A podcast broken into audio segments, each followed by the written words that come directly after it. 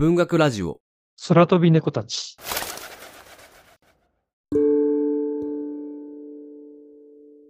パパこの星に僕の居場所はないの？地球を憂う少年の心を亡き母の愛が解き放つ。現代アメリカ文学の巨匠リチャード・パワーズが描く21世紀のアルジャーノンとも言える作品惑う星をご紹介します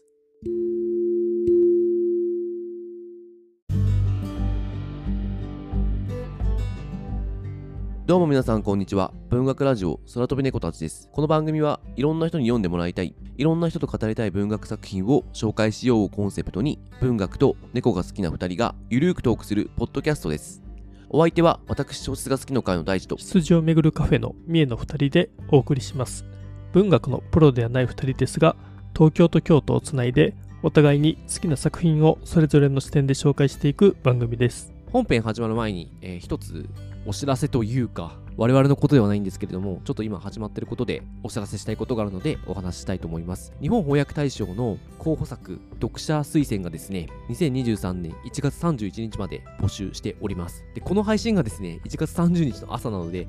ちょっとギリギリの告知になっちゃってるんですけれども我々もですねこの日本翻訳大賞はかねがね去年も一昨年も取り上げてますがあの非常に好きなうん。賞なので応援したいという気持ちがあるのでささやかですが盛り上げたいと思ってますのでもしですね、えー皆さんが、えー投票期間と今回は2021の12月から2022の12月ですねこの期間にこの13ヶ月間に発売された翻訳小説で読んで押したいと思ってる本があったらぜひ投票してみてはいいのではないかなと思います。ちなみにですけども、えっ、とですね、推薦文が100字から400字の間ですね、えーうん。書かないといけないというのが、あのあるんですけども、おすすめしようと思って書くとですね、あの結構すぐにあの到達してしまう あの文字数かなと思いますので、去年読んだ本の中でこれかなっていうのがあればですね、もうエイヤであの推薦していただけたらなと。まあ、やっぱりこの日本翻訳大賞、あの今まで2年間取り上げてきて、あの本当外れなしで、うん。そうですね、ここの、えっと候補作に残ったものを、えっと読むと、もうどれも素晴らしかったので、やっぱりこれがあの毎年続いてほしいなと、まあ、僕も大地さんも思ってますんで、うん。えそういった点ではですね、えここにやっぱり推薦してえいただける人っていうのが一人でも多くですね、なんかいらっしゃると、うんうんうんまあ我々としてもね、本当に嬉しいなと思ってますんで。で、あの審査員の柴田元幸さんが前言ってたんですけれども、あの本当一冊しか読んでない海外文学翻訳小説、あ、文学じゃ文学である必要もないんですけど、あの翻訳小説一冊でしか読んでなくても投票しても構わないと言っていたので、ぜひあの読んだことがあるものがあれば投票してみたらいいんじゃないかなと思います。で、今日の紹介本も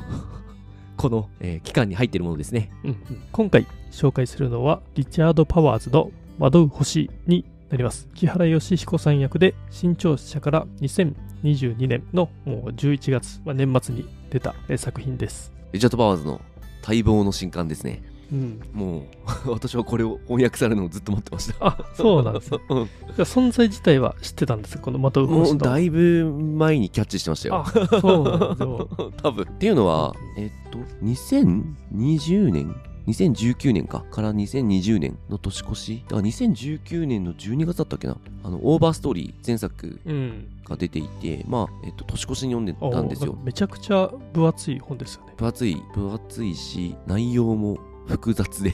とんでもない作品だったんですけど、あのそれが出た時にリチャード・パワーズちょっとその時読み終わった後調べて、えーそしたらこの作品あの B・ ワイルダーメンとかうん。っていうのがもう書いてる途中だかアメリカで出たばかりぐらいだったんですよね。うん。2000うんあのー20年の頭ぐらいにっていう情報があって、あでしかもなんかテーマが父と子うみたいな。オーバーストーリーもやっぱこう地球がやばいみたいな。はいはいはい。話でうん。なんかそれの延長にあるみたいなうんことが書かれていてやばい作品だろうなと思っていたんで、うん。あのずっと楽しみにしてたんですけどでだからだいぶ楽しみにしてたんででしかもちょうどいいタイミングでまた年末に出たんでそうでしたね。うん、もうこれ年越しに読もうと思って、うん。あの今年の年越しで読みましたね。もうほんと大晦日と年越した直後読んでました。ね僕と大地さんで読む期間がちょっとね、これずれてるんですよね。大地さんは年末年始で、うん。僕はね、1月のまあ中旬から下旬にかけて読んでいたんで、で実際にはちょっとこれラジオで紹介するかどうかすごい悩んだというか、うん。あの買った時にはね多分紹介しないだろうなって思ってました。うんうん。あでも、あの、読んでみたら、かなりオーバーストーリーがもう、なんか話が複雑だし、もうスケールも大きすぎるし、うまく話せる自信が全くないので、なんかオーバーストーリーみたいの来たらもう無理だなって思ってたんだけど、今回はですね、びっくりするぐらい話の筋がシンプルというか、あと、非常に読みやすかったうん。ので、あれこれならいけるかもという思いが結構強くなったのでちょっと紹介しようってちょっと三重さんに あの相談しましたね。そして、うん結構負担になるかなとはちょっと思ってたんだけど。そうですね。まあでも、リチャード・パーズ、あの、初めて読んだんですけども、うんうんこの作品は思った以上に読みやすかったですね。うん。ページ数も400ページ届かないぐらいなんですけど、うんうんうん。まあ、読みやすくって結構なんか一気にはまればもう2日ぐらいで読めるんじゃないかなと思いますし、うんそうだね。ううん。ん、なんか他の作品はそう僕の中では、うん。あのすごいドンキ本でなんか読むのにこれ何週間かかるんだろうっていう思うようななんか作品ばっかり書いてるなんかイメージはあったんですけど、うんうんまあ、今回はでもそういう意味ではすごいとっつきやすくて、いや、初めてリチャード・パーズ、まあ、読むのにもしかすると良かったのかもしれないなと思いましたねうん、これは最適な本だと思います。俺もなんなんか、あの、実際オーバーストーリーしか読んでなくて、で、実は今あれ読んでるんですよ。武道会に向かう3人の、ああ、はいはい。あの、デビュー作ですね。3人の農夫を読んでまして、いや、これもね、ちょっとね、今まだ上巻の、あ、今、文庫で買って、えっと、上巻の半分ぐらいまで読んでるんだけど、これも説明しにくそうだなって 思いながら読んでます。まだ先がまだよく見えないうん状態で、はいなんで、ちょっとどういう感動が待ってるか。あれなんですけどもうね、とりあえず積んどくにはなってるんで。うんうん。ね、あ、面白いのは面白いです。はいはいは といろいろ話が始まってますが、いきますか。この非常に読みやすいうん。窓越しですね。著者について簡単に紹介したいと思います。リチャード・パワーズはですね、1957年、えイリノイ州エバンストーンで生まれております。で大学では物理学を専攻していたが、え後に文学に転校する。でデビュー作となる、え武道会へ向かう3人の農夫、えこちらがですね、各方面で絶賛を浴びました。で現代アメリカにおける最も知的で野心的な作家の一人として認識されております。9作目の長編、エコーメーカーで全米図書賞を受賞。2018年に刊行されたオーバーストーリーでピュリッツァ賞を受賞しているという経歴を持っております。そんなリチャード・バワーズの最新作いこうと思います。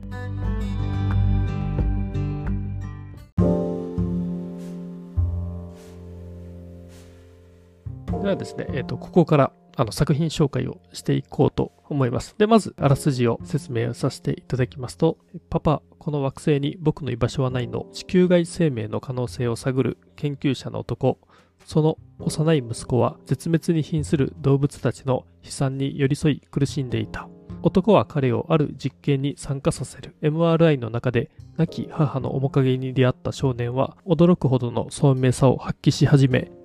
現代科学の最前線から描かれる。21世紀のアルジアノ。という、ことで、まああのまあ、家族の話、まあ、親子の話でありもう科学の最前線が描かれていると。いうのとあと面白いのが最後に、まあ、21世紀のアルジャーノというワードが出てきたんですが、結構ここが、まあ、ストーリーにも、えー非常に、まあ、絡んでくるというちょっとあらすじだけだとですねなかなかイメージしづらいんですけども、まあ、ちょっとそんな、ね、お話ですね。うんもうアルジャーノ読んでる人からすると多分結構理解が早い そうですね。構成になってるかなと思います。はい。結構キャッチーな、パパ、この星に僕の居場所はないのっていうのがもう帯にドンって書かれてるんで、結構それで惹かれる人も多いんじゃないかなと思いますね。で、ちょっと具体的に全体的な魅力をまずお話ししていきたいと思います。で、何を置いてもですね、これはですね、もうストーリーと構成がめちゃめちゃいいです。で、うんもう、なんていうか、年始に読んだせいもあるのかもしれないんですけど、こんな感動できる作品を、久しぶりに読んでしまって、ちょっともう、なかなか、あの、胸がいっぱいになった年始でしたね、今年。うんまあ、ざっくりとですね、ストーリーの、なんでしょうね、こう、大枠みたいのをですね、ここでちょっとお伝えしたいと思います。で、これ、主人公はですね、父親のシーオという人物です。で、あの、その息子である小学校3年生のロビンという二人を中心に話は展開していきます。で、この、まあ、母であるアリッサという人物がいるんですけれども、アリッサはですね、事故で亡くなっているんですが、要所要所ですね、アリッサとのエピソードが挟み込まれてきます。もう具体的な会話とかシーンとかが描かれますね、回想で。まあ、それによってですね、まあ、どれほどこの二人にとってアリッサというえ存在がですね、重要だったかというのがわかる構成になってます。そして、あの、母の死とまあ、結構このロビンがですね、結構高い知性を持っていて、まあ、それがゆえですね、ちょっと周りとうまくいかない部分なんかがもあったりして、情緒不安定になっています。で、あの学校や、まあ、周囲とですね、結構問題を起こしたりしますね。そのロビンですね、この亡きアリッサの感情のデータというのが残っておりまして、まあ、これちょっとあるいろんな事情があって残ってたんですけど、まあ、それを追体験させていくと、こうロビンがこう落ち着きを見せる。また、あの、彼の知性に磨きがかかっていくというのが大枠の流れなんですけれども、ちなみにこれがほぼ前半ですね。前半かな？そうね。う んうんうんうん、7割、6割ぐらいかな、の展開なんですけど、うんもう、で、ちなみにこれは裏表紙とかにもちょっと書かれてるんで、もうこれだけでですね、感動作の匂いしかしないなって、ちょっと私は思ってしまって、もう、楽しみで読み進めてきました。うん。いや、この流れはなんか確かにわかりますね。あの、ロビンって問題児な子供だったんですけど、お母さんの記憶がね、結びついていくことで、もうだんだん落ち着いていって、まあ、しかもね、優等生にもなっていくっていうね、なかなかね、読んでる方からするとね、なんかいい、まあ展開に、ね、なっていくんですよ。ただね、えっ、と、それと同時に、あの、ロビンが、もうお母さんに負けず劣らず、すごい意志の強い子供なんで、うんやっぱりね、世の中に対して、なんかその自分の意志を貫こうとしていくので、お父さんからすると、なんかロビンの状態が、まあ、あの、落ち着いてきたっていうのはすごく、まあ、安堵できることなんですけど、ただ、ロビンがその意志をね、やっぱもう強く持っていくっていうところは、だんだん不安になっていくというか、落ち着かない。まあうんお父さんにとっては落ち着かないね、ことになるので、まあ、この何とも言えないお父さんの感情っていうのも、やっぱりこの、ね、あの、いい展開なんですけど、読んでいくとね、そこにもすごくね、なんか、あの、わかるなっていうのがあって、うんうん。うん。いやいや、結構僕は、やっぱり、このお父さんに、まずはちょっと最初引き込まれましたね。ああ。まあ、ちなみにこれは、あの、CEO の一人称視点でうん語られますね。ううんん。だから余計感情移入しちゃいますね。そうですよね。うんで、あの、この CEO なんですけど、職業が、まあ、研究者をしています。あの、地球外生命を探る研究者をしてますね。あ、分野で言うと天文学とかになるのかな？ちょっと生物学になるのかな？物理学？どちょっと、うんなんかいろんなのがミックスしてるような感じですもんね。うんまあ、ちょっと帯の裏にはですね、地球外生命を探る研究者っていう形で紹介されてますね。で、この父なんですけど、よく息子を寝かせるためにですね、ロビンを寝かせるために架空の惑星の話をするんですね。こういう惑星があって、みたいな。で、それが、この本の中で、割と定期的にいろんな星の話がこう挟まれていくっていう。この星は、コテみたいな。うんで、あの、それがなんか、ロビンと、まあ、この C を二人でこう探索してるみたいな設定で、あの、すごい星だったね、パパみたいな話とかが出てきてきたりするんで、結構そのあたりもですね、なんかすごく読んでて、ほっとするというかうん、面白い部分だなと、ちょっと思いましたね。架空の惑星の話っていうのは、だいたいまあ、2、3ページぐらいですかね、分量だうんってすると。うんまあ、ただ、すごい具体的に、この、まあ、お父さん CEO がね、ロビンに話をするんで、これ正直最初読んでるとき、架空の惑星がね、出てきたときは、あの、これもしかして SF 小説なんじゃないかなって思って、なるほど。そうそう SF 要素が実は結構ね、高めにある本なんじゃないかなと思ってね、あの読んでいたんですけども、まあでもそう、そうではね、なかったですね。このあくまでお父さんの作り話が、もうすごいリアルな SF 感があるっていう、まあそこは面白いところでしたけどね。うん。なんか唐突に挟み込まれますもんからね。うん。あの、前触れなく。うんうんだから急に惑星の話始まるから、確かになんか SF 始まったかなみたいな。空気は確かにあるかも。うんうん。っていう感じで、この辺の構成が結構うまいですね。で、もう一つはちょっとお話ししたいのが、登場人物ですね。あのこの登場人物がかなり魅力的に、えー描かれています。で、この主人公の、まず CEO なんですけど、まあ CEO の一人称で語られるんで、まあさっきも話しましたけど、結構あっという間に感情移入してしまう。タイプのあの主人公でした。まあ彼が結構なんだろうな、あの抱える痛みとか悩みとか苦しみみたいのが結構伝わってくる書かれ方をするので、もうすぐすぐ、あの、かなり同調しちゃいましたね。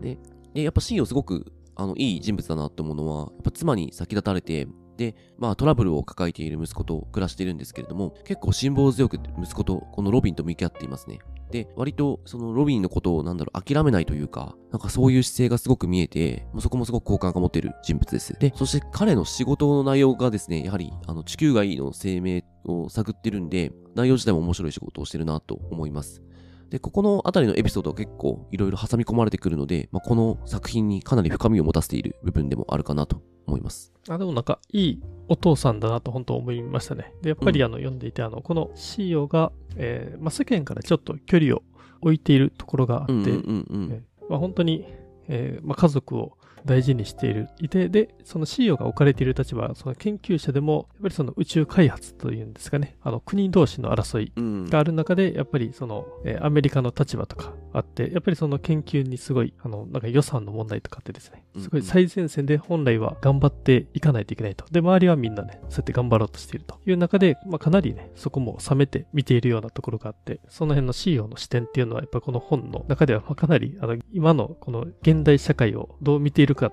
とかっていうのもですね、その CEO の視点では伺えると思うので、なんかそこも面白いところだなと思いましたね。そうですね。うん。次にちょっとご紹介したいのは、もう今回の話の中心人物はやはり、あの、息子のロビンなので、ちょっとロビンの紹介をしたいと思います。で、かなり純粋無垢な少年で高い知性を持っています。で、あの、母のアリッサがですね、動物保護に生前力を入れてたんですね。でそれを、まあ知っているので、あの、絶滅危惧種などに対して高い関心があり、まあ、それが気になってしまうとですね、他のことが考えられないみたいな状況にもなってきます。で、かなり行動力のあるタイプの人物で、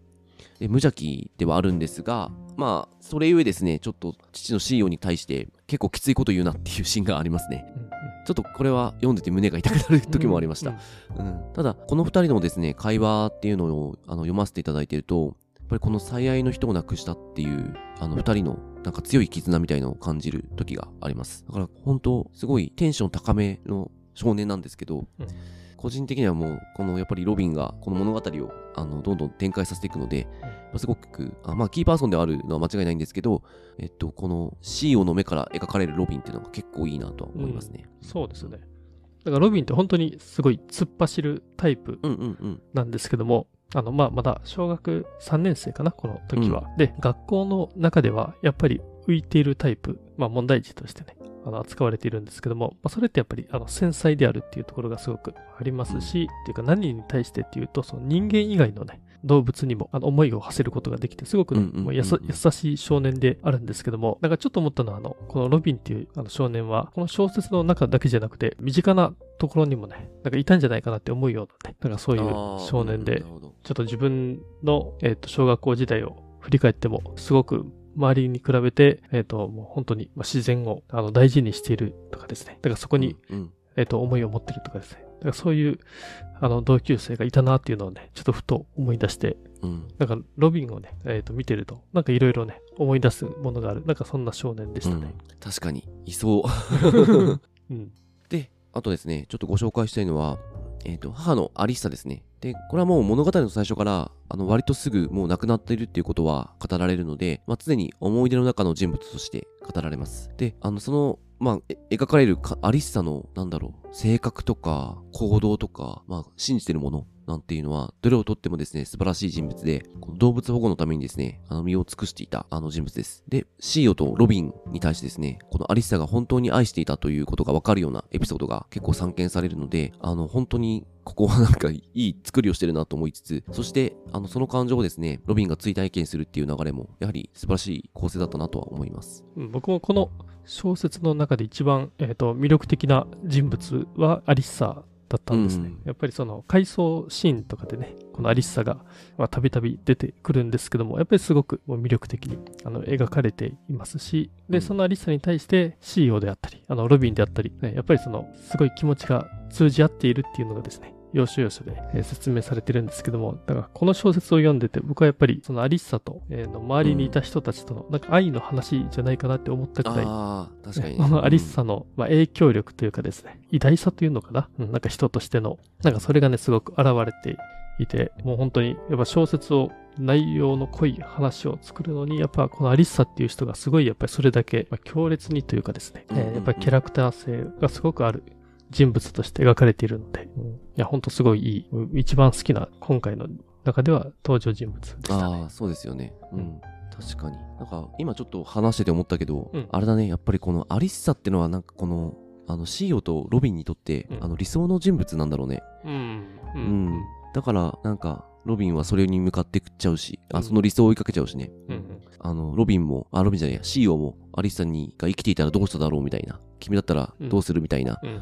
シーン結構あった気がするんで。うんで、えっと、ちょっと最後にご紹介したいのは、カリアという人物がいます。で、これは、あの、アリッサの知人で、えー研究者ですね。で、一応、この物語ではですね、この、えっと、ロビンに対して、まあ、アリッサの残っていた感情を追体験させることができるのは、このカリアという人物が、あの、こなんだろうな、この進めている研究のおかげというところであります。え最初はなんかね、ちょっと、うんあの、怪しい研究してるな、みたいな感じだったんですけど、まあ、きだんだんキーパーソンになっていくんですよね。そうですね。あとなんかちょっとこの CEO からすると、あ、カリア男性なんで、うんちょっとアリッサの知人ってだけで、ちょっと嫉妬の対象とかにもなったり、するんで、で、あと、今読んでいて面白いなと思ったのが、うん。えーすごい現代社会をね、反映した人物っていうのも出てきていて、あの、うん。例えばその、えーっとですね、14歳の活動家の少女ですね、その環境保護とかの、まあ、ヨーロッパの方から現れるんですけど、まあ、それがすごく、まあ、グレタさんを思わせたりですね。であと、あの、うんうんうん作中には直接は出てこないんですけど、えーアメリカ大統領、うんえーっと、あ、トランプ。あ、そうそうそう、トランプ、トランプ大統領。そうそうトラン。プっぽいよね。そうそうあのうん なんかトランプ大統領っぽい権力をね、あの、乱発したりね、していくっていう、なんかそういう話があったりとかですね。で、あとは YouTube チャンネルを運営しているジャーナジャーナリスト兼インフルエンサーの人が出てきたりとかですね。うん。うん。なんか今っぽい。えー人たちもまあ出ていたというのもちょっと特徴的でしたね。あの、やっぱり、リチャード・パワーズ、結構この、現代的な要素をこう、小説に取り込むのがやっぱうまいなとは思いますね、このあたりの。うん。うん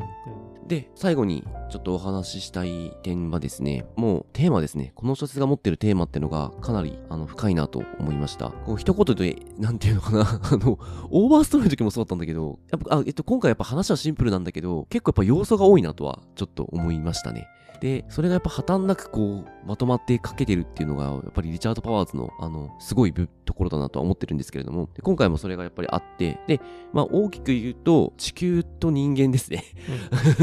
動物がですね、やっぱ人間の都合で死んでいく世界って、やっぱ今この地球に、まあ、現実起きてることだと思いますし、それをこう、突きつけてくる。で、あと、同時にですね、この CEO がやっぱり宇宙の方に目が向いてるので、地球外生命体のことも考えてしまうっていう、この、がちょっと結構大きなところかなと思いますね。で、このあたりのことが、あの、父と子の会話、もしくは行動からですね、見えてきていて、まあ、この、まあ、文体も誤ってかな、すごく非常にうまいなと思いますね。で、結構、まあ、作中ですね、ロビンがですね、まあ、CEO、主に CEO なんですけど、結構鋭い問いを 投げてくるんですけれども、うんこれに答えられる大人はいるのかなって思いながら、うんうんちょっと読んでいたり、うん。やっぱり、なんていうんですかね、この、やっぱいろんなものを、やっぱり人間は搾取して生きてきてるんだなっていうことをどうしても考えてしまって、読んでるとですね、やっぱ自分が やっぱちょっと、なんだろう、もう人間のひ一人としてですね、うん。結構辛くなるところはかなりあったなと思いますね。結構ラスト、私はこのあたり、まあそんな思いもありながら読んでいて、結構出てきた一文にですね、ちょっとなんか救われるような気持ちもあったりして、うんうん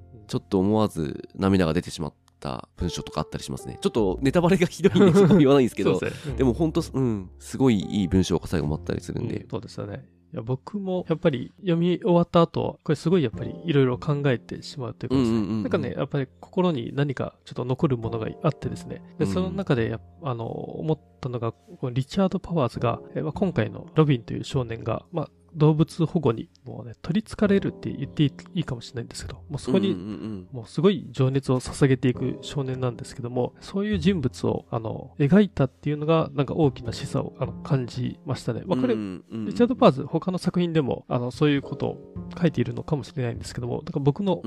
まあ、ちょっとこれ、今回が初めて読んだ作品だったので、えー感覚として思ったのが、あの、これ、日本だったらまだ、そういう少年がいても、なんかちょっと冷めた目で見られたりすると思うんですね。まあ、アメリカもそうなのかもしれないですが、ちょっとそこはですね、あの、わからないですけども。まあ、ただ、リチャード・パーズはそんな、周りから見たらちょっと冷めた目で見られそうな少年をもう物語の中心に置いて、もう真正面から、まあ地球このまま、このままじゃダメだっていうのをですね、書いていて、この地球人ってあの何なのか、なんかその自分たちがあのいるこの社会がなんか地球人なのか、いやでもそうです。どう考えてもそう、それだけじゃないしっていうですね、すごくね、考えさせられるところがあったし、うんであと僕もそうですね、あの、やっぱり、まあ、ラストというかね、まあ、終盤の方読んでいて、すごくなんかね、山に登ってちょっと星空を眺めたい。ああ、うんうんうんうん。思いましたねうん本当だよね。うんうんいや、すごいいいよな。なんか、うんうん全然この本じゃないんですけどうん、たまたま今年初めにもう一冊読んだ、うん。あの違う本で、ちょっと天文学系のあのことに携わってる人のエッセイを読んだんですけど、その人がやっぱ空の自然も守らなきゃなって言ってて、そのやっぱり今光が強くて、星、まあ今ね、多分ね、その結構昔に書かれた文章なんで、うん。今は望遠鏡かとかも技術が発達して光があっても観測できるようになってるかもしれないんですけど、うんあの山に光が多くなってきて、うんうん あの観測しづらくなってきたみたいな。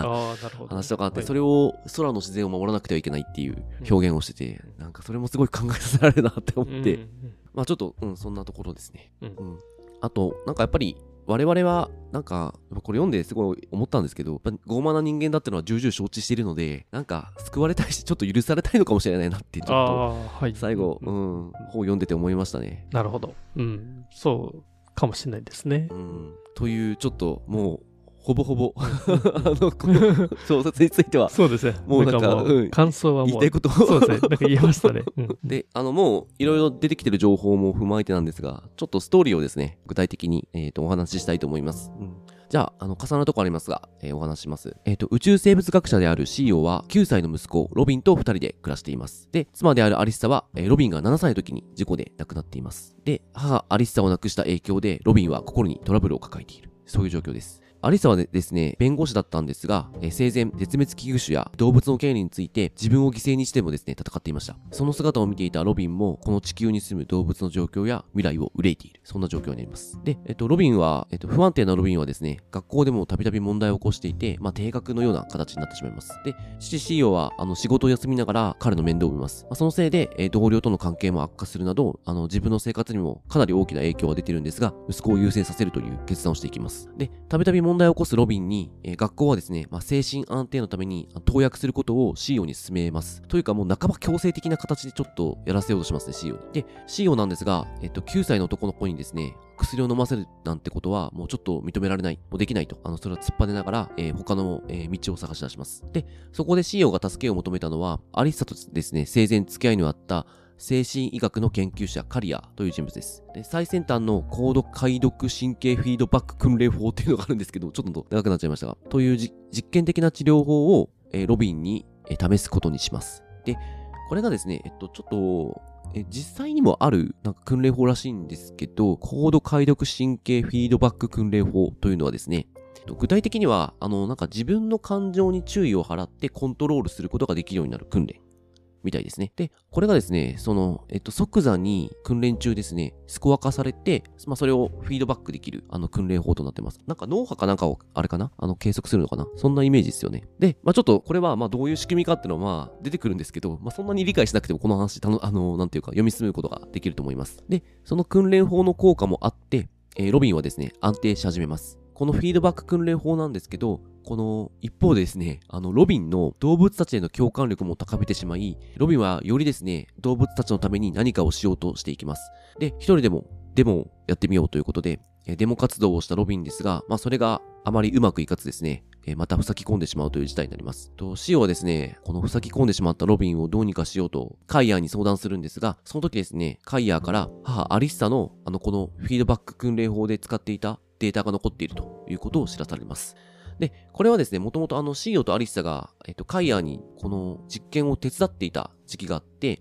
その時に、あの、アリッサのデータを、あの、カリアはですね、消さずに残していたということがここでわかります。で、まあ、そのおかげでですね、あの、ロビンにアリッサの感情を追体験させるということができるという状況になります。で、これができればもしかしたらロビンは安定するんではないかということを提案してきます。あの、母の感情をですね、あの、体験したロビンは、あの、みるみるうちに安定してきます。また、もともと優れていた知性に磨きがかかっていきます。やがてですね、母の感情により安定したロビンを、この実験時のですね、動画をですね、あの、カリアは、あの、専門家の集まりで、あの、発表したいと申し出ます。まあ、かなりかこの実験が、まあ、すごい優秀であることが認められるという根拠になるので、使わせてくれないかということを CEO に相談してきます。で、もちろん、あの、ロビンの身元なんかがわからないようにしてやるよという話がありました。で、まあ、あの、CO は迷うんですが、え結果、えー同意しますね。で、その後なんですけれども、この身元がわからないようにしてって部分なんですが、もう現代ではですね、もういろんな あの身元が分かってしまう技術があるので、身元がバレないということができず、ロビンはですね、瞬く間にですね、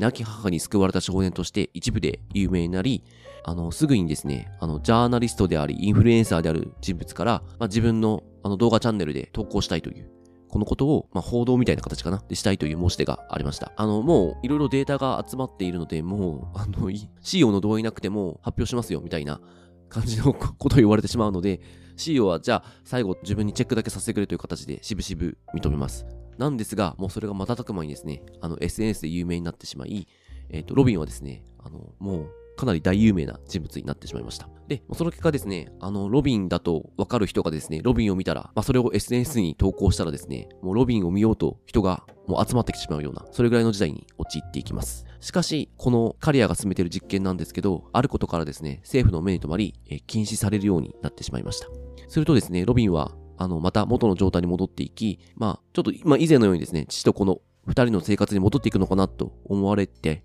まあ、父は、あの、何か新しい方法でロビンを安定させなくてはいけないかなと思っていたところですね、ちょっと話がいくつかあって終わっていくという流れになってます。ざっと話したんですけど、えっと、これですね、結構長い小説なので、あの、アメリカの政治のこと、あと天文学、えー地球外生命のこと、研究者の立場とか、結構いろんな要素が描かれてるんですけれども、先ほどもちょっと前段でお話ししましたが、やはり、あの、リチャード・バワーズ、このあたりをですね、破綻することなく繋いでいく、本当力量があるので、読んでいて非常に面白かったですね。で、やはり内容が非常に高度な内容も入ってくるし、知的な話も入ってきます。でこのあたりはですね、あの、従来のリチャード・パワーズの持ち味が本当に生きている部分で、期待を裏切らないいい冊だったなと思っています。っていう感じですね。そうですね どうだろうか。いや、でも話はやっぱり聞くと、あの、やっぱロビンの話だなってすごい思いましたね。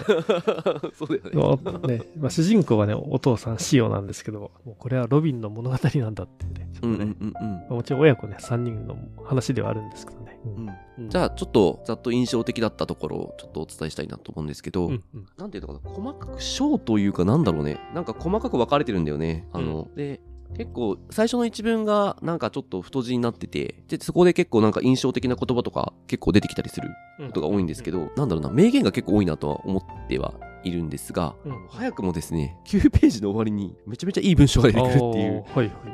もうこれ読んだ時に、はやっと思ったんですよ。なんでこんないい文章すぐ出してくんだよとか思ったんですけど、えっ、と、ちょっと読み上げますね。妻なら医者とどう話せばいいのか知っていただろう。完璧な人などいない。と彼女はいつも言っていた。でもね、私たちはみんな完璧からの外れ方が素晴らしいのっていう。もう、完璧からの外れ方が素晴らしいって、もうなんか、このもう、ロビンをこう、一言で あの、伝えるような文章が最初に出てきて、もうなんかすごい、もうここだけでだいぶ興奮しちゃいましたね。あ、早いと思って。うん、いや、いいね、こと言ってますよね。うん。ちょいちょいね、アリッサの言葉とか、えっ、と、シーオの字の文とかうん。で、うん、あの、いい言葉が多い作品だなと思いましたね。うん。確かにその人物のセリフがすごくやっぱりいいですよね。うんこの、そうですね。あと、えっ、と、印象的だったのが、えっ、と、この小説の序盤にですね、えーまあ、ロビンがあのフェルミのパラドックスというのに、まあ、夢中になって考える、えーシーンがあるんですけども。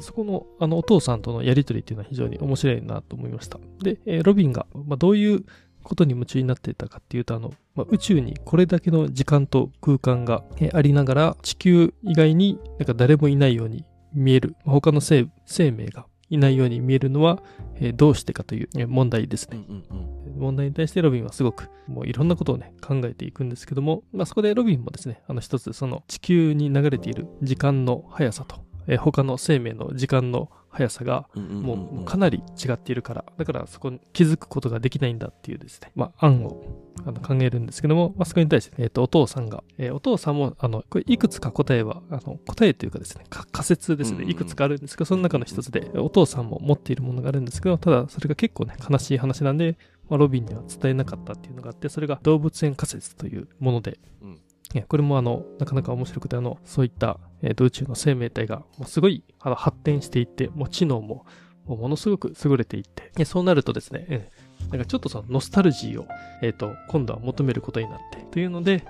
えっ、と、この地球みたいなですね、ちょっとノスタルジー溢れる生命を、えー作り出そうと言って、まあ、動物園の中の森の中の動物みたいな感じでえー作っちゃうと。まあ、だから、えっと、地球は他の生命体と触れ合うこと、あの、それを見ることとかもできないっていうですね。まあ、そういう動物園仮説っていうのをですね、あの、お父さんは知っていたけど、でもそれはロビンにはね、ちょっと悲しいから言わなかったっていうですね。だからそこの一連のやりとりのところ、まあすごいその仮説自体面白かったですし、うん。個人的には、あの、こういうの好きな話なんで、ちょっとワクワクしながら読んで 読んでましたね。このあたりのね、この、あのなんだろうね、知的な話は面白いですよね。そうですよね。うん。結構ね、ところどころありますよね。なんかこういう、うんうんうん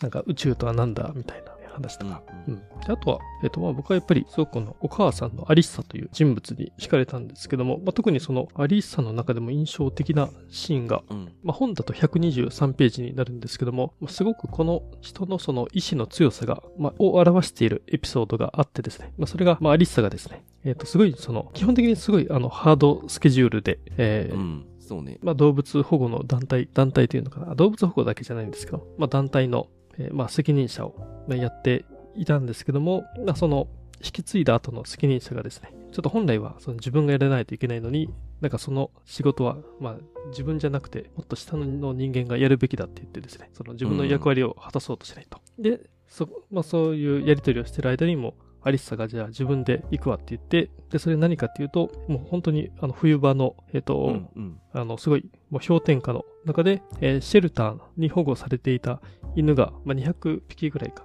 な？がちょっと追い出されるような形になって、ちょっと居場所がなくなると。で、それを、あの、保護、どうするのかっていう問題で、もう、アリッサがすごいもう、それまで体調が悪かったりとかですね。なんかいろんな問題が他にもあったんですけども、あと引き継いだ責任者が、ね、もう動こうとしないんだったらもう自分が行くって言ってね、自分で車運転してい行ったとかですね。えなんかこのあたりもすごい、なんかアリッサの意志の強さがね、あの、現れていて、うん、いや、すごい人物だなと。っていうのをですね、これあの、あれですね、お父さんがそこを改装するっていう、ね、話でちょっと印象的でしたね。いや、すごいよね、これね。本当うんに。いや、うん、なんか、今ちょっとざっと読み返しちゃったけど、はいはいアリサすげえなって思ったよ。なんか なんかね、このアリッサのエネルギーというか、この活動力というか、うんうんうんうんなんかもう一日一日本当になんか死ぬ気で働なんか働くというか死ぬ気でそう問題に立ち向かっていくっていう、この、うんこの姿勢がね、本当すごいなと思いましたね。えっ、と、あとですね、ちょっとこれはあの、ロビンの話なんですけども、うんえっ、とですね、まあ僕もちょっとこの話の本当途中あたりですね、ロビンが、あの、まあ、治療を受けて、カリアのですね、実験を受けて、あの、だんだん治療訓練によってえ状態が良くなっていったというところで、ロビンがですね、まあ、それまであの、絵を売っていたんですね。その、絶滅危惧種の動物の絵を描いて、それをうんで、その絵の売り上げを、まあ、環境、ああの動物保護団体に寄付しようというので、で、学校ではあの売れなかったんですけども、とあるマーケットに出店したらですね、もう飛ぶように売れてですね、ああ、そうそう。でんんえー売り上げが、えー、と全部でえー1000ドル、えーとうん。売り上げて、まあ、す結構な、ね、もう額額になって、で、えーとロビンとしては、あの1000ドルあの動物のために寄付できると思ったら、えーやっぱりですね、その環境保護団体が実際にそこから動物に対して使う額っていうのが、1割ぐらいだったそうですね。買うのが、あ、そうか、7割ですね。え1000ドル寄付して7割は、まあ、直接的かあるいは間接的に、えっ、と、まあ、生物の、えっ、と、保護のために使われると。で、3、ただ3割は、えっ、と、使われないというですね。まあ、その、まあ、事実を知って、で、しかも、その寄付を募るやり方がちょっとその、なんかいやらしいやり方で、なんかあといくら寄付したら、スポンサーもそこに上乗せして、これだけ寄寄付しますよっていうですね。なんかそういう案内があって、で、ロビンからすると、うん。いや、スポンサーお金持ってるんだったら、そんななんか他人の、えっと、寄付をもう有り金全部寄付な、なんで使わないんだってね、すごい、なんかそこに、だからロビンがそこでなんかすごいちょっと大人な世界っていうのかな。なんかそこに対して、そう、ちょっと怒りをね、見せたシーンがあるんですけども、で、そこに何が、えっと、印象的だったかというと、あの、えーロビンがですね、この治療を受ける前は、そういう時はもう怒って暴れるっていうのがですね、あの、してたんですけども、ただ今回はですね、じゃあ、環境保護団体にただ寄付をしても、まあ、一部のお金しか使われないんだったら、どうやったらいいんだろう、これからっていうですね、うんうんうんなんか今後の行動計画を考えるっていうところに、えっと、意識が向いてですね。だからこのロビンの変化っていうのは、なんか小説読んでいてですね、すごいなんか大きな変化が起きたなっていうのをですね、感,、うん感じましたね。そうですね。うん。確かに。あの、ちょっとね、あの、本当ロビンの視点から見るとね、あの、大人は問題だらけだっていうのが 結そう構ね。あの、語られるから、うーんっていうのが続いてしまうところがたくさん多いんそですけど。うですよね。なんかロビンが持つ疑問っていうのはね、確かに。うん。なんか、なんか今の大人からすると、なかなかうん疑問に思わないこともでもね、なんかロビンからするとね、疑問に思うって。そうですよね。だからはちょっとハッとさせられますよね。そうですね。うん最後にですね、このラストの読後感みたいなことをちょっと話して終わりたいなと思ってるんですけど、まあ、ちょっとこの最後ね、ちょっと語れないところで、明かせないところで、ちょっと話してみるとですね、いや、でも私はこれ読み終わった時結構放心しちゃいましたね。ああ、はい。もうすげえ良くて、うん、なんかほんと最後のね、何ページだろう？うん ?10 ページないぐらいかな、うんの展開がね、うんもうすごい良くて、うんまあ良くてっていうか、まあつちょっと辛いところもあるんですけど、うん。うん。読んでいてなんか何とも言えない気持ちになりましたね。そうですね。うん、なんか人間ってちっぽけだなって思ったし、孤独みたいなのもすごく感じたし、うん。うん。うんうんそうですね。いや、僕も、あのラストはちょっと突然終わってしまったっていう感じはやっぱりあってですね。あーまあ、まあ突然というかね、もっと続いてほしいなっていうのは正直思いましたね。あそのもちろんラスト10ページぐらいの展開っていうのは、ちょっとね、ここでは言えないことなんですけども、まあそれがあったとはいえ、もうちょっとね、小説として続きがあったらどうなるんだろうっていうのは思いましたし、うんうんうんーなるほど。まあでもやっぱりあれですね、最後読むと、なんかちょっと放心状態になるって本当わかりますね。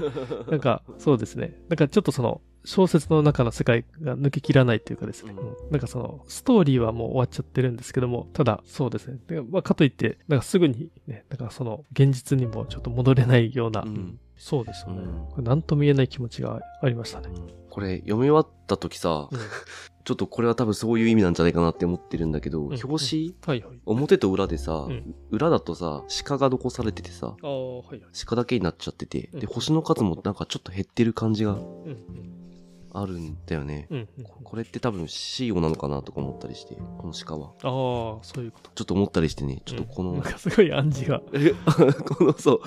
裏表紙ちょっとなんか見ながらなんかね、うん。あの、重い、なんだろう、ぼんやりしてしまった。うんうん本当。やっぱりこの地球にいる生命って本当に多種多様なんですけども、うん。なんかね、裏表紙、ポツンとね、鹿だけが残ってると、なんかその、まあ、CEO じゃなくて、人間だけが最後ポツンとね残されてるようなね、なんかそんなちょっとね、寂しさっていうのはです、まあ、裏表紙感じますよね。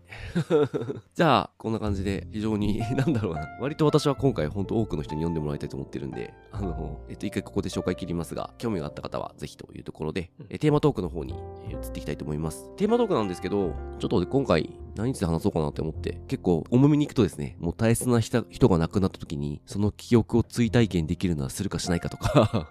地球が滅んでしまったらとか、そのあたりの話もできる作品なんですけど、あの、多分、割と重めの話がついてるはずだと思うんで、ちょっとライトにですね、結構感動作に出会ったらどうなるみたいな軽い話をしてみたいなと、最後、ちょっと思って、軽めの設定にしました。うんとはいえ、まあ、さっきちょっと俺話した通り、やっぱ結構放心しちゃうんで、うん あの、ぼんやりですね、ストーリーのことを思い返したりとか、うん最後のシーンにちょっと余韻のようなものうんななんか味わっちゃいますね。うん。なんかこの感動にもいろいろあるかなと思っていてですね。うんうんうんえっと、なんか映画で泣ける映画を見たとかとはちょっと違う気はするんですね。このああ、うん。確かに。リチャード・パーズの小説とか、そのうん。海外の本当に長編を読んだ時に感じるうんうんうん。あの感動ってそうですよね。本当にこの長編小説とか読んだ後になんかね、残る感動は、なんか泣くとかどうかとかとはもう全然 ちょっと違ったことかなとは思っていて、うんでもなんかそこにずっとなんか縛り付けられるっていう感覚はありますね。だから現実、うん現実になかな わかか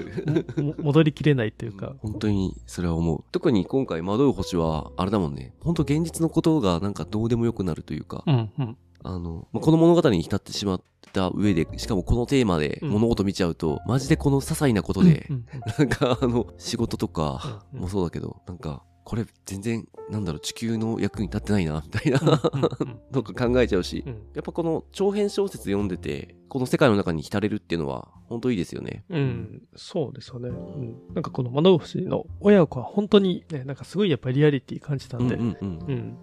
やっぱそこに対してやっぱりすごいね、なんかちょっと気持ちが入り込んでしまったので、そこまで気持ちが入り込むと、やっぱりその、まあ親子とが、そうですよね、の意思とかはですね、やっぱりちょっと、なんか自分も影響を受け受けるところあると、あるかなと思うんですね。いや、本当ね、なんか大地さん言ったみたいに、うん、確かにそうですよね。なんか今の、なんかこのままでいいんだろうかって思う、思うところとかってねう。ん。ありますよね。うん。だからそういうのはやっぱ、なんか頭がちょっとそこに向くかもしれないですね。感動作に出会った時って。うんうんうんうん確かに。うん、なんかその、その小説とかその人物が持っていた意思をちょっと謎、あの、そこに影響を受けて、うん、考え込んでしまったりっていうのはあるかなと思いますね。うんでもなんか結構感覚としては自分はあの結構浸れる映画を見た後とかも同じようなうん。気持ちになるかも。映画館出た時のあの、なんだろうな。あの、放心状態に。そうですね。あの、はいうん。この今回結構近かったから。うんうんうんうんそうですね。まあ、今回確かになんか結構映像的ですもんね。なんかそういうイメージがあるし、湧きますし。うんやっぱりこう、ぐっとこの本の中に入っていけた感じはしますね。うん。と年末年始にこれ読んだら、うんその後はどう、あの、本当すごいゆっくりできる日に読み終わったんですよ。うんうん、あの、1日この日は読書で使ってもいいなみたいな日が、はいはい。あの、年始に1日だけできて、うん。だから、あの、朝から読んで、うん。ひあの、一人でカフェでうん。あのうん。読み終わったんですけおど、おまあなんか方針でしたーね。うん なんか年始、でもこれ多分ね、仕事忙しくてもね、ぐいぐい読んじゃったからう、んなんかそういう意味ではあんまりなんか年始のゆっくりできる時間に読めた、こう、なんだろう、プラスの要素あんまなかったかなとはちょっと。ただちょっと次すぐね、実はあの赤の辞典をその日のうちに読み出してるんですけど、はいはいあんまり最初頭入ってこなかったのは、赤の辞典の最初の方で、あの、入ってこなかったのは、この惑う星のせいかもしれない。そうですねなんか順番がね 逆の方がよよかったですよね全然入ってこねえと思ったもん。これで読んだ後はそうですよねこういうの読んだ後なかなか次いけないですよねうん。ある。なかなか次いけない。小説ある。うん。逆にあの、なんか、全然違うけど、えーっと、JR、えーっと、ウィリア、はいはいウィリアム・ギャレスか、うんだっけな？JR とか読んだ後は、もう、他の本が軽すぎて、すげえ勢いで読めたけど、なんか、物理的に軽いっていうのはありますから、ねなんか、物理物理的にも軽いし、こういうなんかね、うんやっぱり、こう、ぐっと影響を与える本はありますよね。そうですね。うん。だからあれかな。こういうのに出会った後どうなるってなったら、ううんん。だからもうどうもしないっていうか、も そうだね。そうな何もしないのが、う。うんん確かに何もできないね。う。うんんあれだよ、お酒飲むぐらいしかできないよ。そうですね。じゃあ今回はね、なんか珍しく答え出たんじゃないですか。もう何もできないってああ、いう。確かに何もできないっていう。そうそう感動作に出会うと何もできない。そうですね。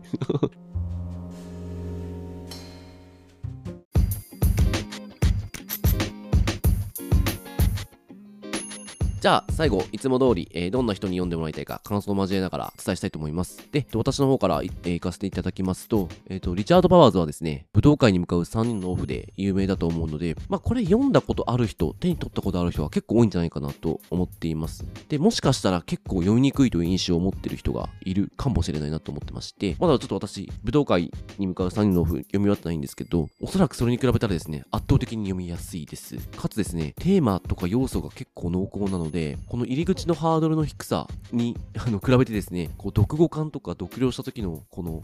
読書体験がですね、めちゃめちゃいいので、ほんと素晴らしい作品だなと今回思いました。で、ちょっとお値段は高いんですけど、ぜひともですね、あの、これは多くの人にトライしてもらいたい一冊だなと思っております。そうですね。いや、僕も読みやすくて、もうハマると一気に読める小説だとあの思いましたし、でやっぱりこの小説がもたらしてくれるものっていうのは、あの、読者によって感じ方はだいぶ違うんじゃないかなとは思っています。これを読み終わった後、あの、どういうことを考えたりするかっていうのはですね、まあ人それぞれだと思うので、なんかそういったのをですね、なんか読書会とかであの話し合ったりできると、あのすごく楽しそうだなと思いました。うんで、うんまあ、そういう意味ではあの読んで、まだ大地さんとかやって話せて、うんなんかまあ、今回もあのいい経験ができたなと思いました。で、やっぱり、まあ、人間とはとかですね、あの地球とはとか、えー考えさせられる小説だと思うので、あの多くの人にとって、えーおすすめあのかなと思います。しかもリチャード・パワーズ、あの読むの大変そうと僕思ってるんですけど、まあ、これだったら